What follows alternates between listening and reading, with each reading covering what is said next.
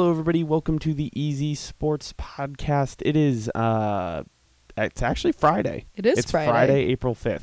We're not recording on Thursday.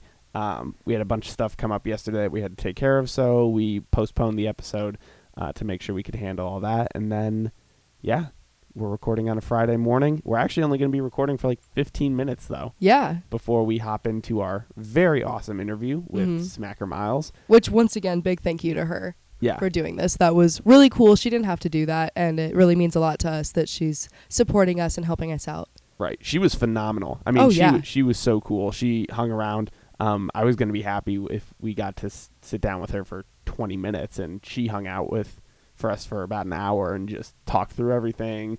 We talked before, we talked after, and she has mentioned that she'd be interested in coming back. Yeah, which is really exciting. Obviously, the next time she comes on the show, it won't be a introduction to her and talking about her life. We're going to just talk about what's in the news and stuff like that, and get her opinion on all that. Anyway, before we get into that, there's two things that we wanted to cover. First, the AAF, the savior to the football dry season or whatever you want to call it, shut down. Effectively, this week, it's over. The shitty part about all of this, outside of, oh no, we're not going to get spring football, which, let's all be honest, we didn't really watch the AAF after week one. We all tuned in. So I thought you were going to be really upset about this, way more upset than you are. No, here's the thing. I was really excited for the idea of the AAF, and then I realized I didn't care. And I hate to say it, but I just didn't care enough to tune in, and when the games were on, I was like, oh, all right, because it didn't wind up meaning anything to me at all. I was excited, don't get me wrong. I thought it was going to be a cool idea, but it just wound up being kind of a flop. Yeah. And the games weren't that good. Most of them, anyway, were not that good. I will be honest with you, didn't even know it was in season.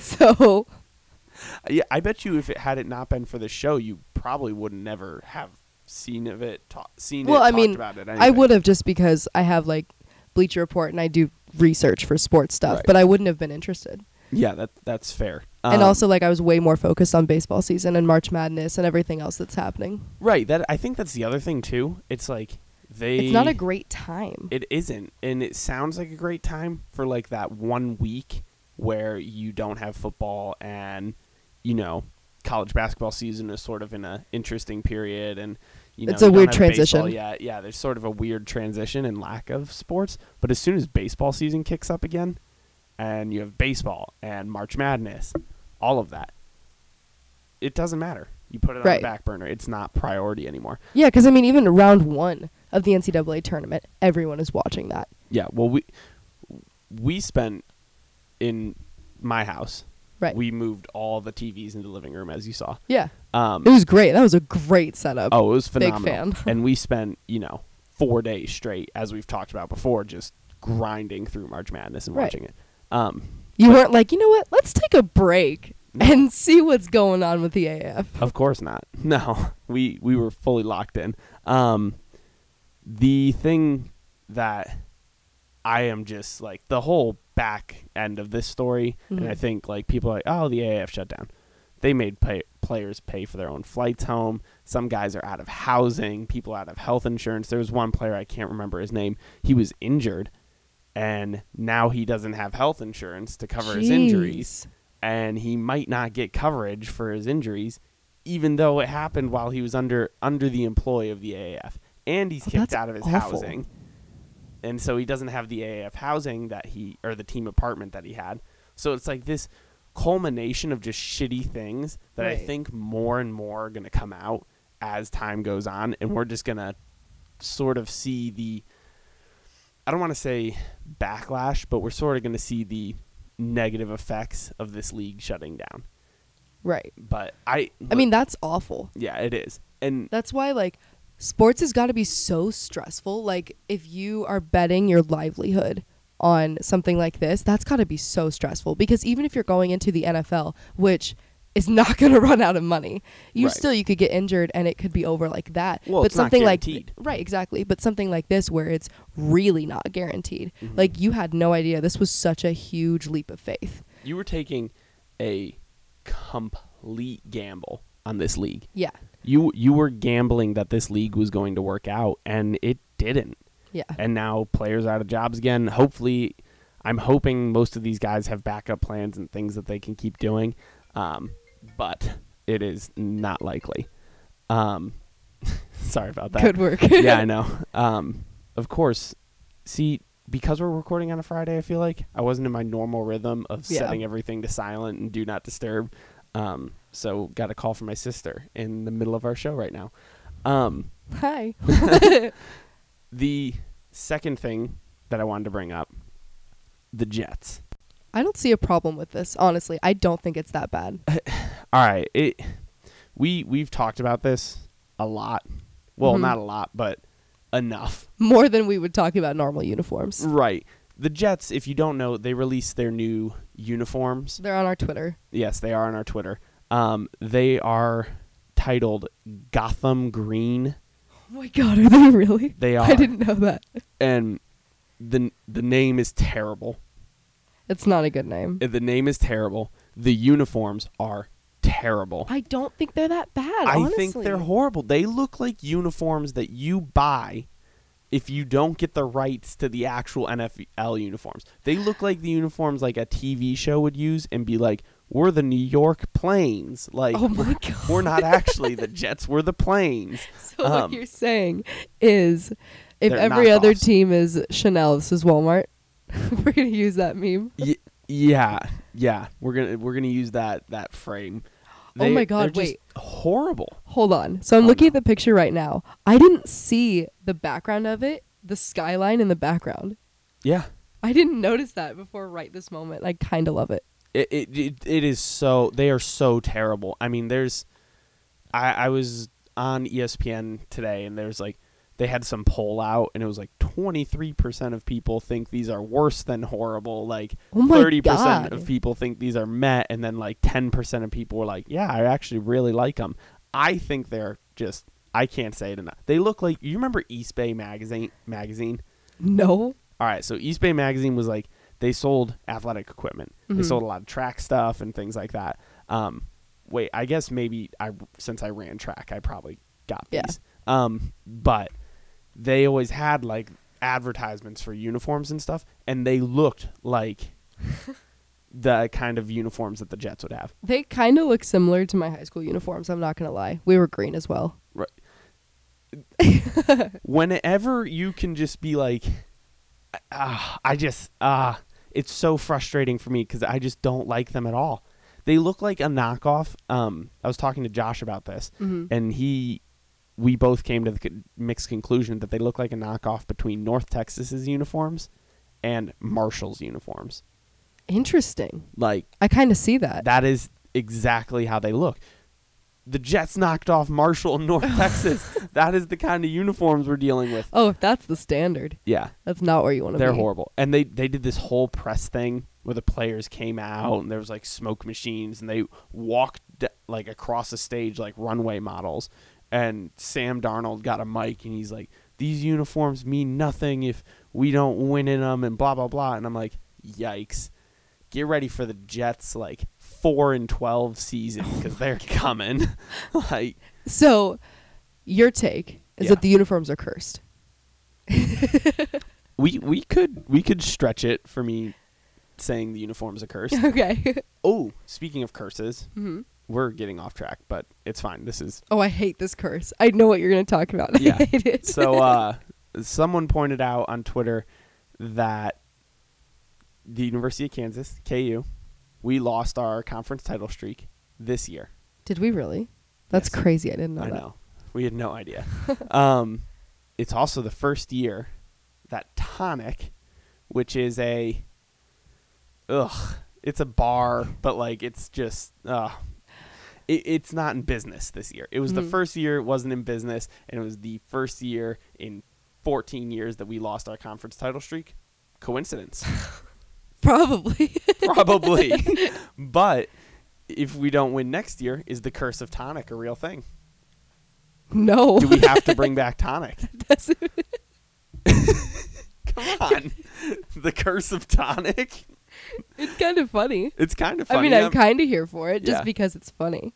But yeah, that was another one Josh brought up to me earlier, was the curse of Tonic. And I was like, oh my God. I hope not. I kind of love it. We need to win a conference because I don't want the curse of Tonic to be a real thing. I don't want us to have a curse centered around a bar that was just horrible. A bar that I like. That was where I got my wallet stolen. Oh my God! Really? A month after I turned 21, I was there. I went to meet with a friend of mine, and my wallet got stolen there. So, see, I was never there, so I don't know. I don't have a lot of fond memories of Tonic. Yeah. Yikes. Interesting. Yeah. Sorry, Tonic. Rip Tonic. But it is back to the Jets uniforms. They are just so bad. Yeah. I can't articulate it enough. They are like puke green. They're not.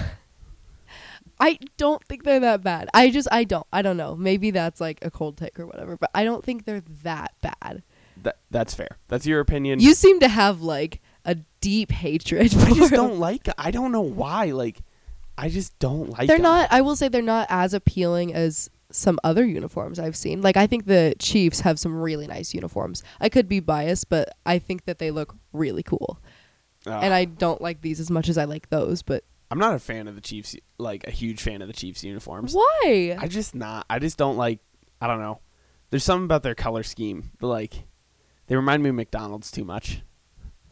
I don't know. Is it just red? What? The red, yellow, and white.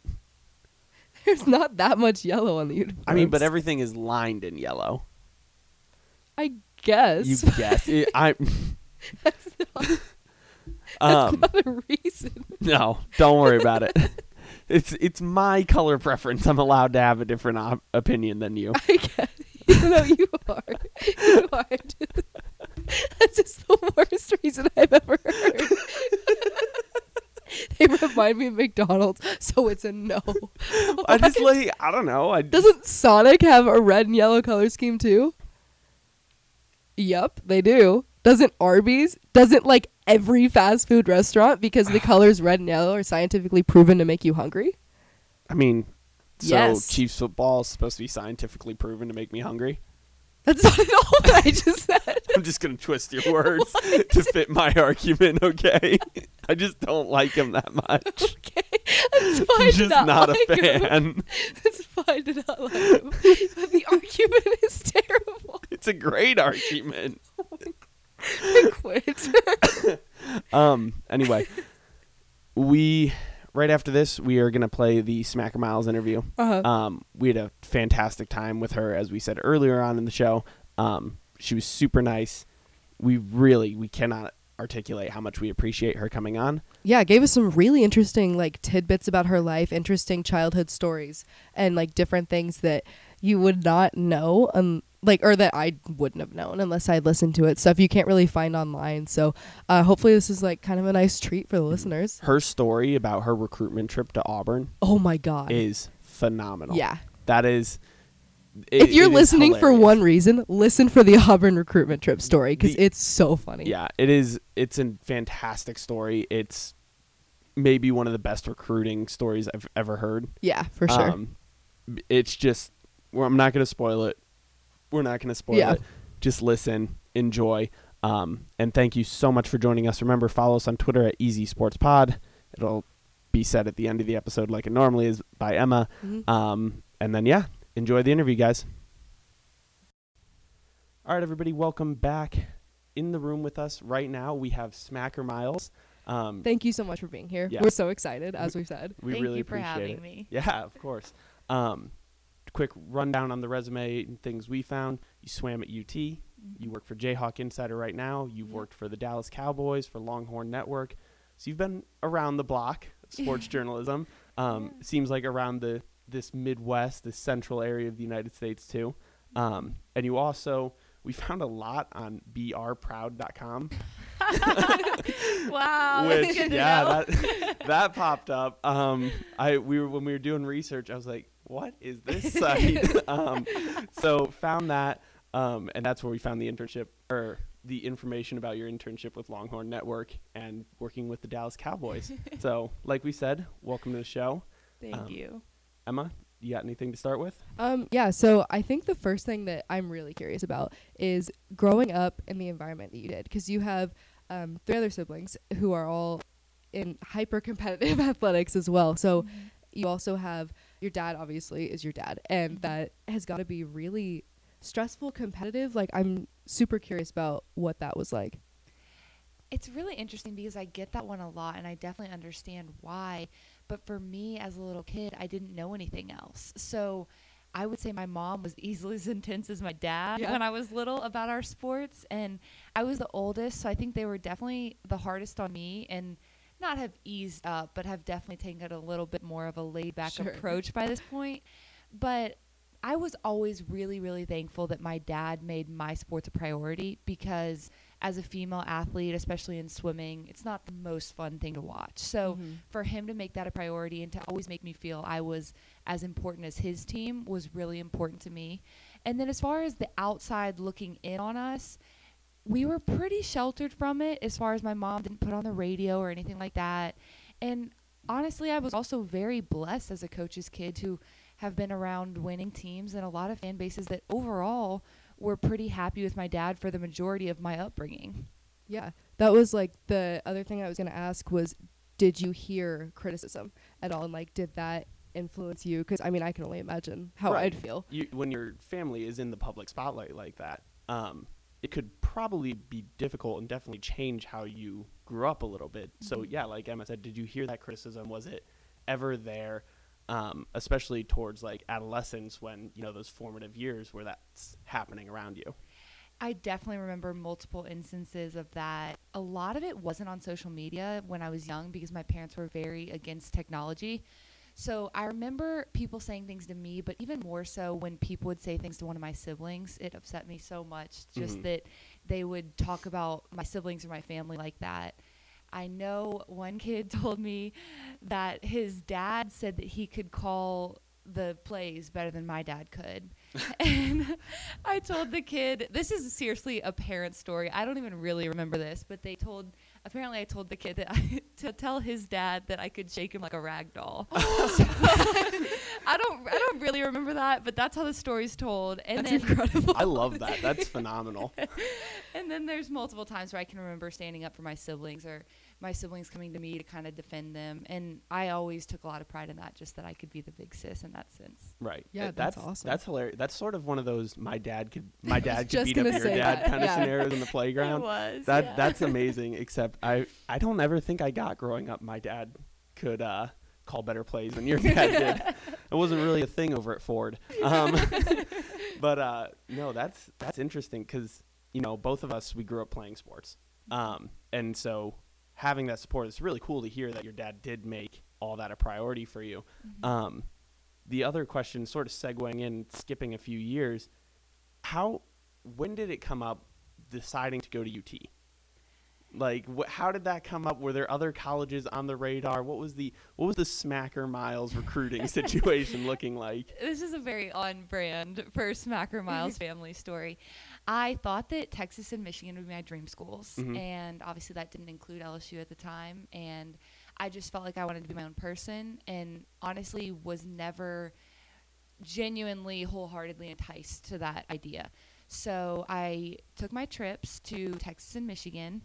Michigan was great people, great situation. It just wasn't the right fit for me. So I knew by the end of the trip that it just wasn't the training system for me. It wasn't necessarily the coaches or the team that I felt most at home with.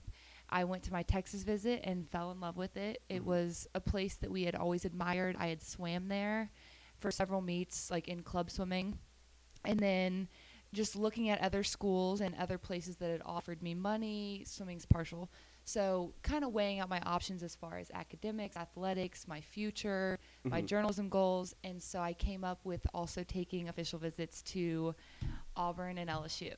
Very cool. So my trip to LSU was pretty, I guess, predictable in a sense. I went to a football game like they take all the swimming recruits, and I saw my dad on the sideline, and I stayed at home because I was actually going to boarding school. So it was nice for me to get to stay at home on my official, and the coach respected that I wasn't really going to be going out on campus with my dad there, which it was all the LSU pros and cons, and it was very outlined. I knew exactly what I was getting.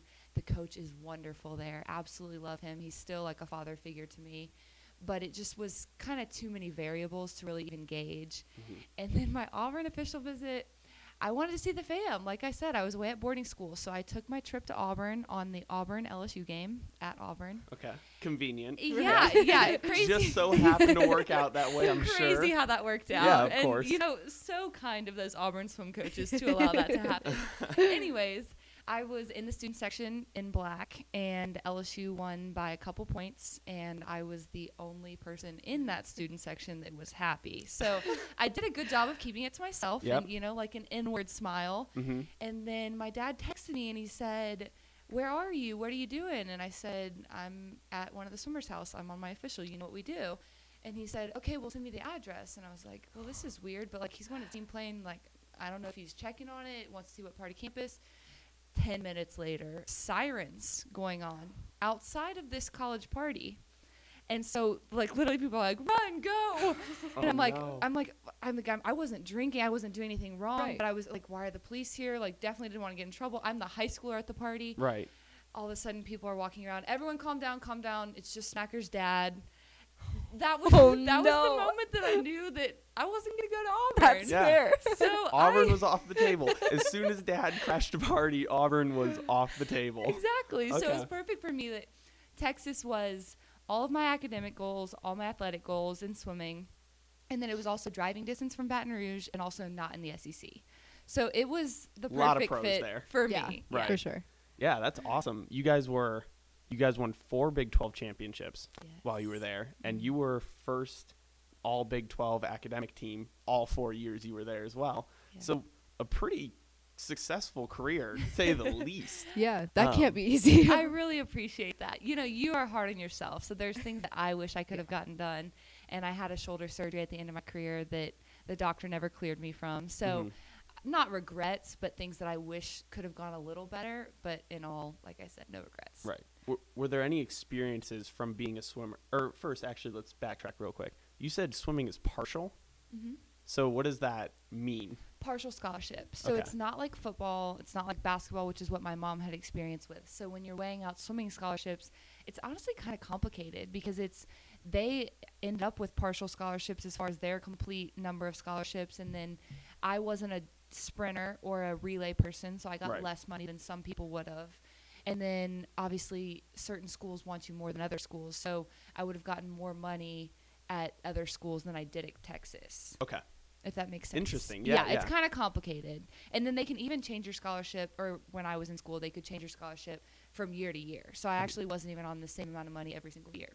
Interesting. So yeah, I didn't know that. What is the recruiting experience and the college experience like for you versus, like, your brother who plays football? It's very, very different. That's a great question. For me, there were just so many variables. And also as a swimmer, I've had the football perspective a lot. And you realize that these guys are making decisions with the NFL in mind, where if you're a female swimmer, you're not making a decision with that kind of goal. Even if you want to be an Olympian, that's still, you have to have so many more parts of that career. Mm-hmm. So I had a lot of decisions to make. And for me, the Texas Journalism School and Longhorn Network being there, that was kind of my dream job, so it was like, why not get close to it right off the bat? And then even in swimming, I had to decide. I had always had a male club coach. I ended up swimming for a female college coach. You have to decide if you want to be on a co-ed team or a separate team. My team was separate. I liked training with all girls. And then we had a men's team too, but didn't train together. So there was a lot in swimming that's not like football. And in football, it's just so much more depth chart, where you're going to play, if you're going to travel off the bat. For Manny, it was a lot of where he could get in as a walk-on because he wanted to go to a bigger school and not take any of the small offers. So making sure that North Carolina could get him in was a big one. For Ben, he got offers from bigger schools, Power 5 schools, so he kind of weighed those out.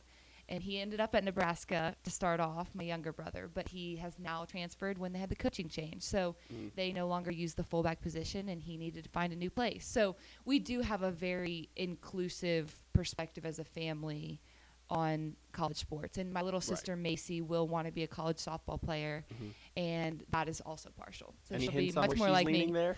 I have no idea. She has a lot of respect for the LSU softball coach who gave her pitching lessons, and now she loves Lawrence. So it'll be interesting. I mean, I'm a little bit biased, but rightfully so. Rightfully so. But I mean, crimson and blue, those are pretty great colors. Could be fun. I agree. I love it here. It's a beautiful facility out there. Yeah. So being at UT, you swam. Were there any memories, like distinct things, big things that happened that really stand out from your career as a swimmer at UT? It was a big deal for me to final at Big 12s. I never made NC2As, so that was tough. Really weird in swimming how you're on a team, it's a team sport. You kind of grow up feeling like it's an individual sport. Right. And then in college, it's so much emphasis on team, which I loved, but you make it to the championships individually. So it was kind of weird. You have a team of 25 girls and you have 7 to 10 people going to the championships. That was odd to me. Kind of like track. Exactly. And then I was used to football where even people who didn't travel during the season, you make a bowl game, everyone gets to go. Right. So kind of opposite. So that was tough on me because I wanted to be there so bad. And then obviously a lot of struggles. I think college sports are very humbling, and it was the best 4 years of my life, but there's so many moments I can remember that where I wanted to do this or I wanted to contribute in a certain way, and I did or didn't. Right. But academically, I did very well, and my coach put a lot of emphasis on that, so I was always proud of that. And then I was a leader on the team, and I was definitely a person that was a supporter and also felt a lot of support from the girls. Right. Well, that's good. Like, so even when you were one of those people, I'm getting the vibe, where even if it wasn't your race, you're at the side of the pool, you're cheering everyone on, you're getting everybody else involved. I was selfless. I was a distance swimmer, so I wasn't doing the events that everyone's dying to do. Let's just say that. The sprints, I'm assuming you're talking about. Yes. Yeah. Much more so. I swam the mile and the 400 IM and the 200 fly, so it was not easy. So training for that has got to be a walk in the park. No problem. Yes. Super fun. I don't think I could get in a pool and swim a mile. You could give me a day, and I think I would just be gassed. With some breaks involved. So many flip turns, I'd get dizzy. That was the biggest issue. Yeah. Like, I'm tired, but I'm also just really dizzy now. Oh, yeah. I would. I don't think I could handle that. There's no way. I did triathlon training for like 2 years, and the swimming was the worst part of it for me because I agree. I run now. It's kind of nice to be upright and be able to breathe when you want. Right. I thought, I'm like sitting there, and mentally I was like, you know what? I hated running like distance as a hockey player, and I'm like, I just didn't like distance running at all. So I thought that was going to be the worst part, and I was like, bike, no problem, I can do that. But by the time like you were actually practicing and getting in the pool, and they're teaching you like proper technique and how to swim. And then like the guy who was helping us train, like one day he came out and was like, when you dive into the lake with everyone, people are going to like kick the back of your head. So I'm going to simulate that today. So it felt like I was being drowned. This dude just like that. Me. Open water's horrible. You need to do some more pool swimming. I know. It probably would be a lot better for me. He just like followed me down the lane and just hit my head under the water with like a paddle. And I'm just like, this is torture. I'm getting waterboarded. But that was. So for not torture swimming, curious how you got into that. I was little. We were in Dallas. My dad was coaching at Cowboys, and it was a record-setting summer of heat, and my mom was pregnant for my second brother, so the third child, and they kept taking us to the country club, and my mom would make me swim one more lap than I had ever done to get a fruit bar from the country club. And I don't know if it was as grand as I remember it, but in my mind it was like this amazing snack bar. Right, yeah. Got me to swim a lap farther every day. So by the end of the summer, I was swimming pretty far. I was swimming 30, 40 laps just to get a fruit bar. So that was kind of when she decided that I should get in actual swimming. They just wanted us to be water safe, and neither of them had any swimming background. But I think as my career progressed, I more and more enjoyed that it was my thing. Right. That mom was a basketball coach, dad was a football coach, and I swam. So it's actually interesting because both my brothers are football. So just for me, looking at them choosing that, I kind of liked that it was my thing, and that my parents kind of got to learn about swimming as I did, and it was fun for all of us. Yeah. Right. That's really cool. That's sort of a natural way to dive into it. Yes. Like, I mean, I think I threw up a little bit when I said that. I'm kind of mad at myself for that, but that's fine. That is kind of cool because it is very different than from everything else that everyone in your family is doing. My dad tried multiple times to act like he understood technique because he's very hands-on, so he wanted to have the answers. He wanted to be the coach. Yes, and I remember one time I got left with him for a week in the summer. My mom was at like my brother's baseball tournament or something. And he had stuff to do. He was working. He shows up an hour late to pick me up from practice. And he looks at the coach and he says, I thought you guys were going to do some extra backflippy thingies. And it was like, Dad, that's not a thing, but I appreciate the effort. Good try. Yeah. Exactly. So do you think that Macy feels the same way with doing softball, something that's kind of her own thing as well? I do. I think it's been really fun for her to be around universities where she can get good coaching and good technique coaching, but to also have it kind of be hers. And we've had a great time following her softball career. She travels a lot, and she's gotten really good from having good coaching. So she's joining the Free State defending state championship high school team. Okay. So we're really excited for her to be on that good team, and there's another really good pitcher on there, and this is a great fit for her in that sense. So safe to say that Free State's probably going to make another run. I would think so. You would think so. We joke with her that the oldest 3 Miles kids have won high school state titles, so pressure's on her. And so when we found out she was moving here, she was coming from not the best high school team to a very well-established one. So we're like, May, you can't get it done. You have 4 years. Let's go. You got 4 years. No pressure. We were all super successful in high school. That's got to be a lot of fun as a younger sibling to be like, no pressure, but like we're all kind of big deals around where we grew up. Well, for me, it was individual. So I can't Louisiana swimming wasn't the fastest state in the country. And then I also had a lot of chances from having a lot of state meets and individual events at those state meets. But both the boys having high school football state championship teams, it kind of did fall right as far as them being on good teams and being pretty good themselves. So a little bit of good fortune in there, but she definitely feels like she's in the place now. Just a little bit. Well, as the oldest, would you have felt that kind of pressure to be very successful in sports? I definitely did, because my parents both were Division I athletes. And when you're raised around it, they asked me what I wanted to be when I was little, and we were at Oklahoma State. So it was before I was 4, when I was 3 or 4, and they said, what do you want to be? And I said college girl, because that's all I was around. So I thought that was a profession.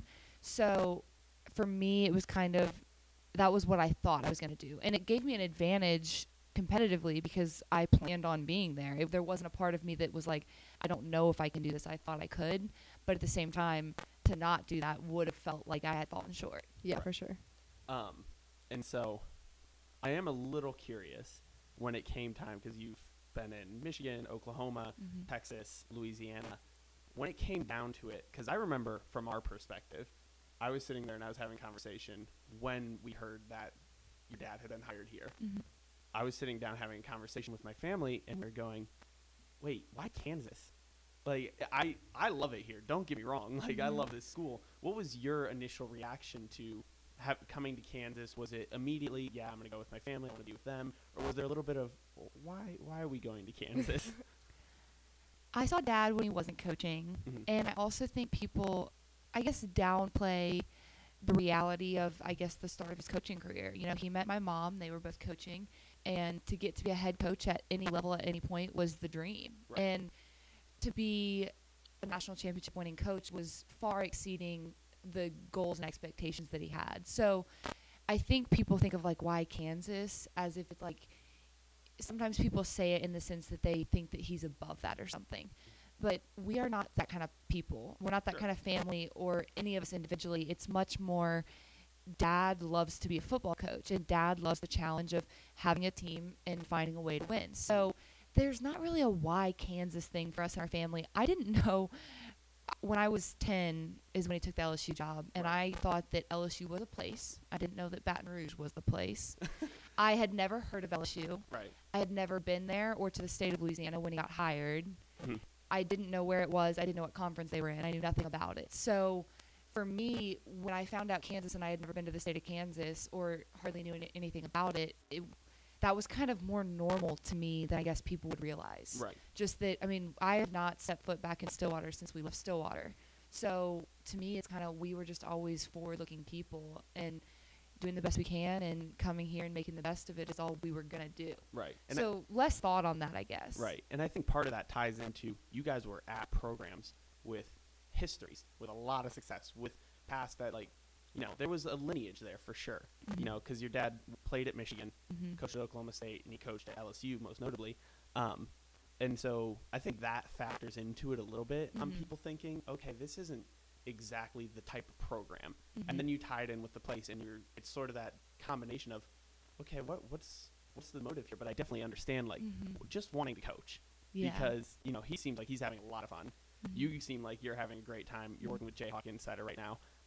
So I see, like, your interviews all the time from the practice field on my timeline. So that's really cool to hear that it's more of a just love for coaching, wants to be out there doing it. Macy kind of felt like she wanted some street cred coaching kid-wise because mm-hmm. we had moved to Baton Rouge when she was 1. Right. And she had never done a move. So she had all these coaching kids friends that had been through multiple moves in a year, multiple moves in 5 years. Right. So she was kind of excited to move, and it was kind of weird because we were like, I don't know why you want to move. Like, you're happy here. What's going on? But even though she had never moved, she was used to that lifestyle, right. I guess. Because coaching is super volatile.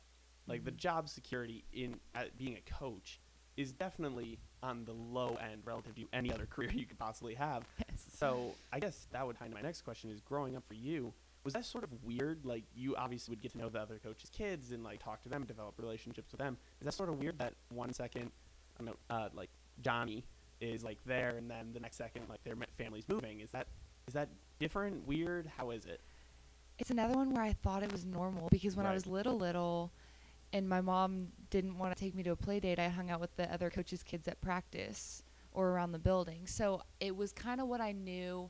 And both my parents are very individual, like, they're outgoing and they're self-motivated. So they weren't ever really tied down as far as moving. Right. And then beyond that, I guess I just had so much players when I was little. When you're a little kid and you see how hard your dad works and how smart he is and how good at football he is, and you see all these big guys that are older than you, you have so much, honestly, false confidence. Because I remember thinking, like, these guys are so big and they're so smart and they're in college. It was definitely more unnerving when I got to the point where I was in college and I realized, like, no, his livelihood depends on young guys. It was easy being younger than them and smaller sure. than them, and, like, oh, we got it. Right. Than it was when I got older and understood it. So then, like, jumping back for a minute, changing locations, and especially with this most recent job, was your family a part of that? Were you like, oh, hey, Dad, like, this is a pretty cool place. Like, you should look into that. Or was that more of a, like, it's up to him? I've always made it up to him in the end, but he's always asked us before he went. So it's, really, I think, probably the ideal way to do it if you're going to be in this life, just because he's the one that has to go to work, and he's the one that's going to work the long hours. So none of us wanted to push him towards coaching. If anything, we erred on the side of, you don't need to do this.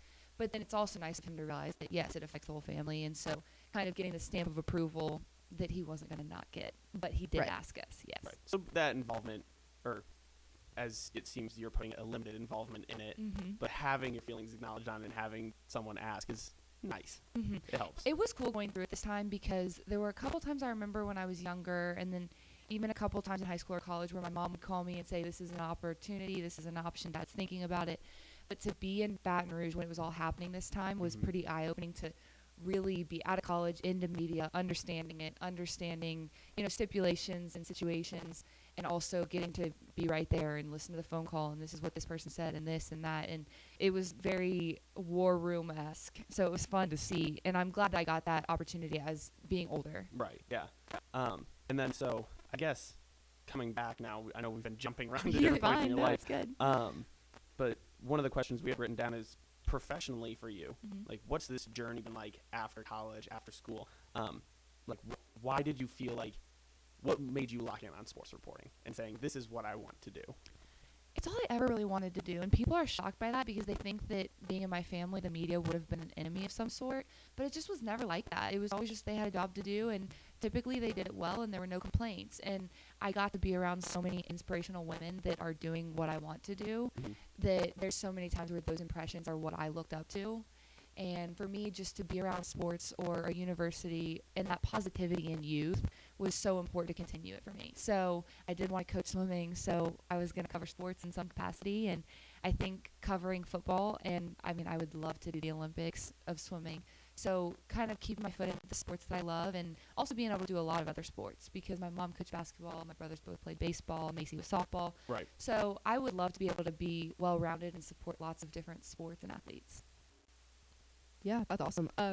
So one thing that I want to ask about, life at Kansas right now, this is going to sound dramatic, but it's different. Like, being here, I just saw Coach Miles just bought everyone who went to the underground lunch the other day. That's really cool. Coaches don't usually do that. Daughters of coaches don't usually come on podcasts. Like, why is this so important to you guys? Because, like, you can tell it is. Mm-hmm. I think being away from it for a couple years made us realize, or at least me, how much that family really meant to us, and how every time I went home from college, I didn't necessarily see my high school friends, but I had to go to Dad's office. Mm-hmm. So by going to Dad's office, I saw the secretaries and the office workers and the other coaches' families. So it's kind of crazy that we were so close by default. And I've always appreciated that part of the profession. That's definitely the best part, are the relationships. So I think just being able to be all in at a university is fun for us. And for me to be able to support this is students that are ambitious and they're doing something awesome. And for Dad to be able to see hopefully the student section that'll come out. So for us, it's not a take, it's a give and take, and it's a mutual respect. And we love what's going on here, and we want other people to love what's going on here. And let's be honest, we all have something in common as far as having chosen to be here. For me, I could not be here if I didn't want to, but I wanted to be here, and I love it so far. Right. Is it difficult to wear Jayhawk? I know I can see you're wearing a Jayhawk right now. So is it, as a Texas grad, is it a little bit difficult? No, that's not my issue at all. I had an issue with red because Dad was at Michigan, so mm-hmm. Ohio State was red. And then at LSU, Alabama was red. And then at Oklahoma State, OU was red. And then even at Texas, A&M and OU were red. Yeah. And then if you want to throw in some other red schools, there's Ole Miss. Yeah, there's Wisconsin. We played Wisconsin. So there's plenty of red teams that I had issues with, and I just never thought it was like I chose a school that wasn't red. Manny chose a school that wasn't red. So all of that, I was like, I don't know if I can do it, but already I've done it. Like, I find myself, I'm like, oh, like, this is perfect. Jayhawk colors, I got it. I know, it really is. But no, Texas-wise, not at all. For me, I blood, sweat, and tears for Texas swimming, but family is so much closer than Texas football. You know, right. People think that's going to be an issue for me, and it's just really not. I'll be decked out in Jayhawk colors. Like, oh, perfect. Yeah, that's awesome. Pumped about it. I kind of have the same issue with red. So I grew up in Farmington Hills, Michigan, mm-hmm. which is not too far from Ann Arbor, and I wanted to be a Michigan hockey player growing up. That was the goal. That was what I wanted to do. That was where I wanted to be. All my cousins went to Ohio State. And so it was every Thanksgiving there was this little mesh, this little rivalry where it was basically just me against all my cousins.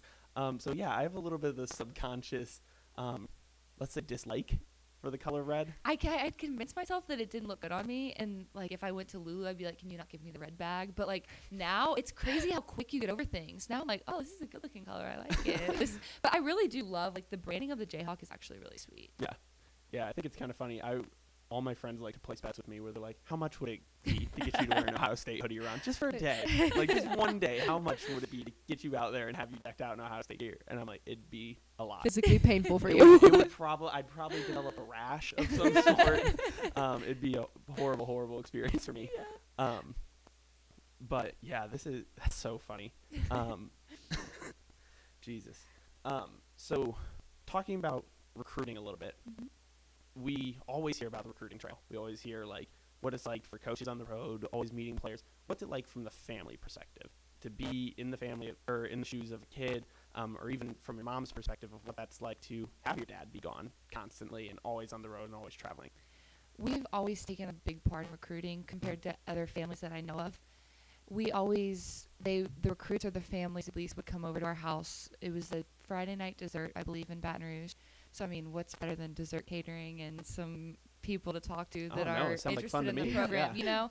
And we would have, I remember some pickup games with recruits. I remember some pickup basketball games with recruits, some recruit sisters that I'm still friends with, whether they went there or not. Sure. So we loved recruiting. I mean, obviously there's times where I wanted to do something socially and my parents made me go to a recruiting dinner, but besides that, it was one of those where when you were there, you always had a blast. And like I said about the family, like the extended family of the staff. Right. So it was a big deal to us, and it always has been. And right now it's just so genuine. It's recruiting people that you know are going to be here for the next 4 years and getting those incoming freshmen and knowing that they're going to be here in the first recruiting class and make a big impact is so important for us. So I love being a part of it. And I think one of the things that Dad loves is giving opportunities to people who might not have that college opportunity otherwise. Right. And for me, that's just now being old enough to understand how much college is and how important it is.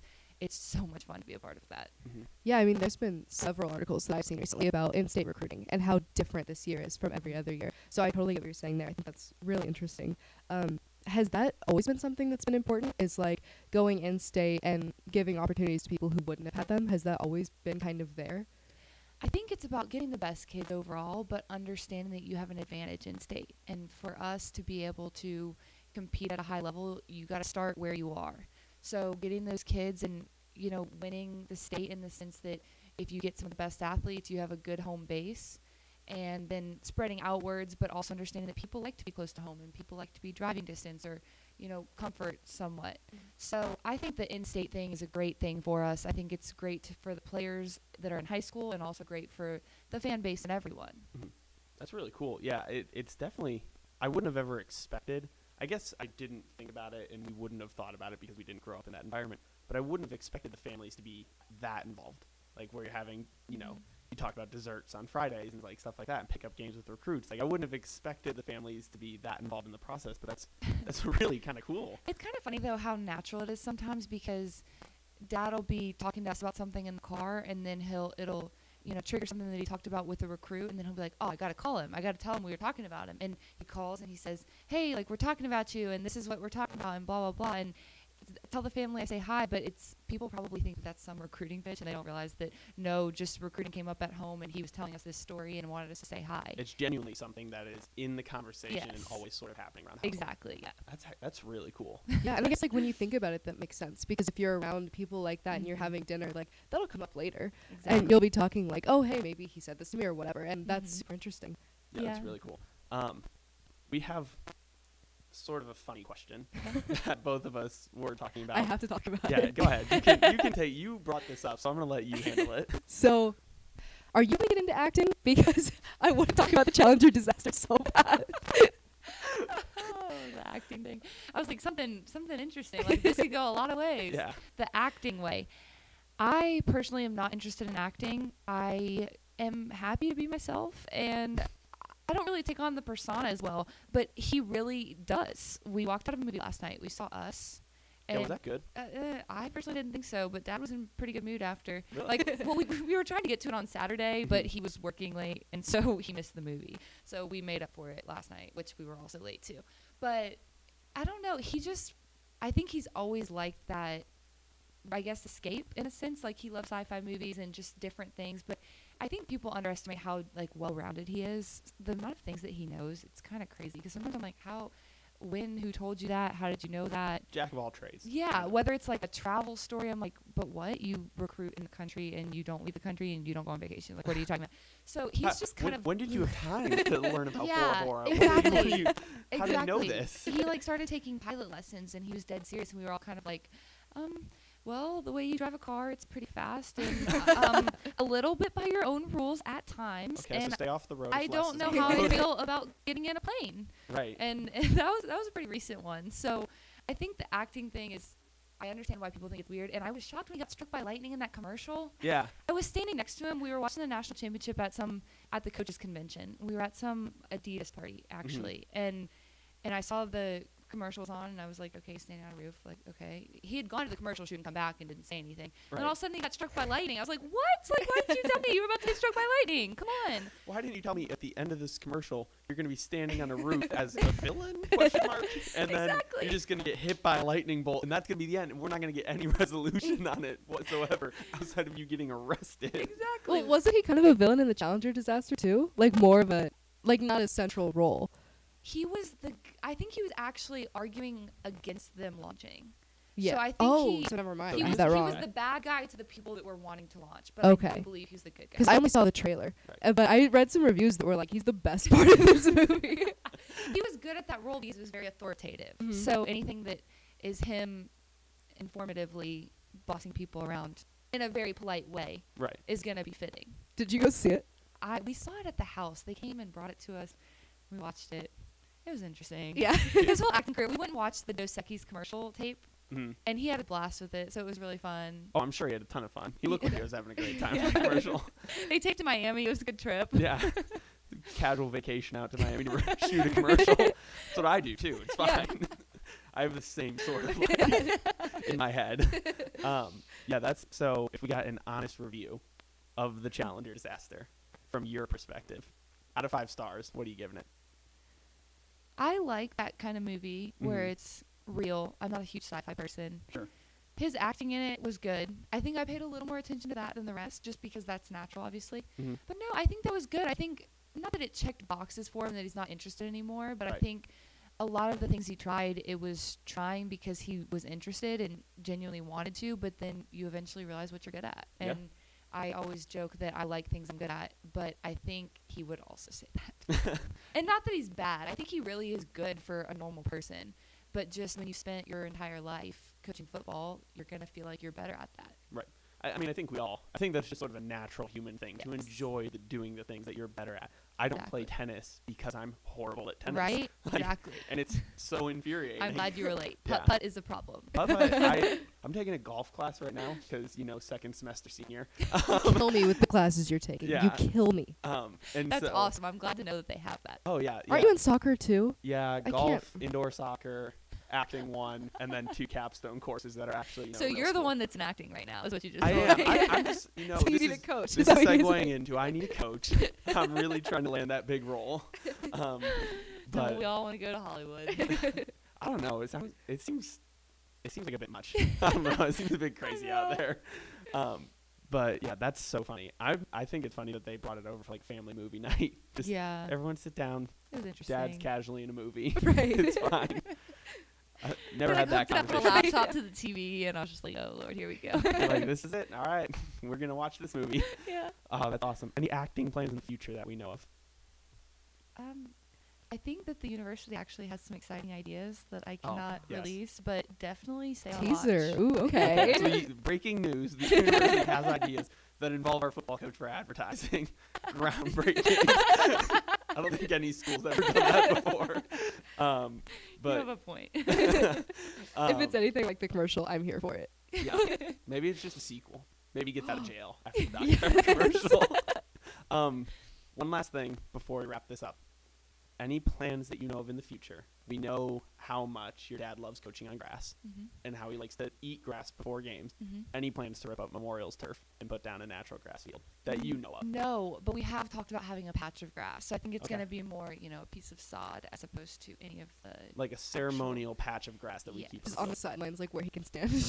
Yes, just, for good luck, good sake. I mean, all we're saying, and we're going to offer this, voluntarily we will go out to the field and tear up the turf ourselves if that is what needs to happen. We'll do it for free. We talked about this on an episode before he was officially hired, and we were like, if this is what it takes. That's why I was here. We're like, Les, if you're listening, by some far out chance we will go down to Memorial right now. It was like midnight and we're recording. We'll go down right now and tear it all up. That's awesome. I really appreciate the dedication. I mean, if we ever need anything, I know who to come to. You do. You can contact us just any time about that, and we'll be sure to rip it up. I'm sure we could gather other students to do that too. Oh yeah, it wouldn't be hard. Everyone we bought lunch for in the underground, I'm sure they're all like in. Yeah. We already have a team. Right? Yeah, we got a team. They would take care of it. Thank you so much for joining us. We hope you had a lot of fun today. I did. Yeah, we had lots. Y'all are awesome. Yeah. So, again, this has been Smacker Miles with Emma and I. Thank you so much for listening to the Easy Sports Podcast. We will be back. We're recording this on a Monday. This will drop with the episode on Thursday this week. We'll be back next Thursday as scheduled. Thank you so much for listening. Follow us on Twitter at Easy Sports Pod. Rate and review on iTunes, and tell your friends. We're going to keep trying to have more guests. So, again, thank you so much, Smacker. It's been a pleasure. It's been so fun. Yeah, and we'll see you guys later.